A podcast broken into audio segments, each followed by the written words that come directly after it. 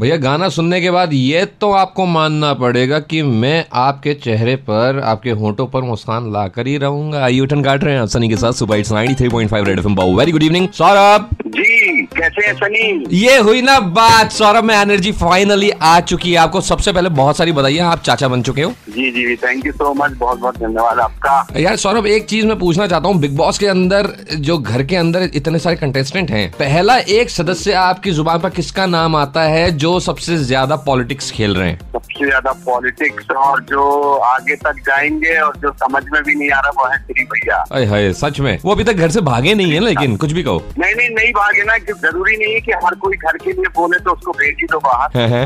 कुछ ना तो ऐसा करते रहते हैं कि उनके तरफ़ ध्यान जाए और वो अच्छा है उनके लिए। कि अगर वो टास्क भी कहीं बहुत अच्छे से चल रहा है और एक बार श्री भैया ने एक ऐसी चीज़ कर दी जहाँ टास्क छोड़ के सब उनके ऊपर ध्यान दे रहे तो इससे बड़ी बात क्या होगी? लेकिन दीपक के बारे में क्या क्या हो गया आप? अरे दीपक के बारे में क्या कहें? दीपक को साबित करते करते मैं झूठा पड़ गया वहाँ पर।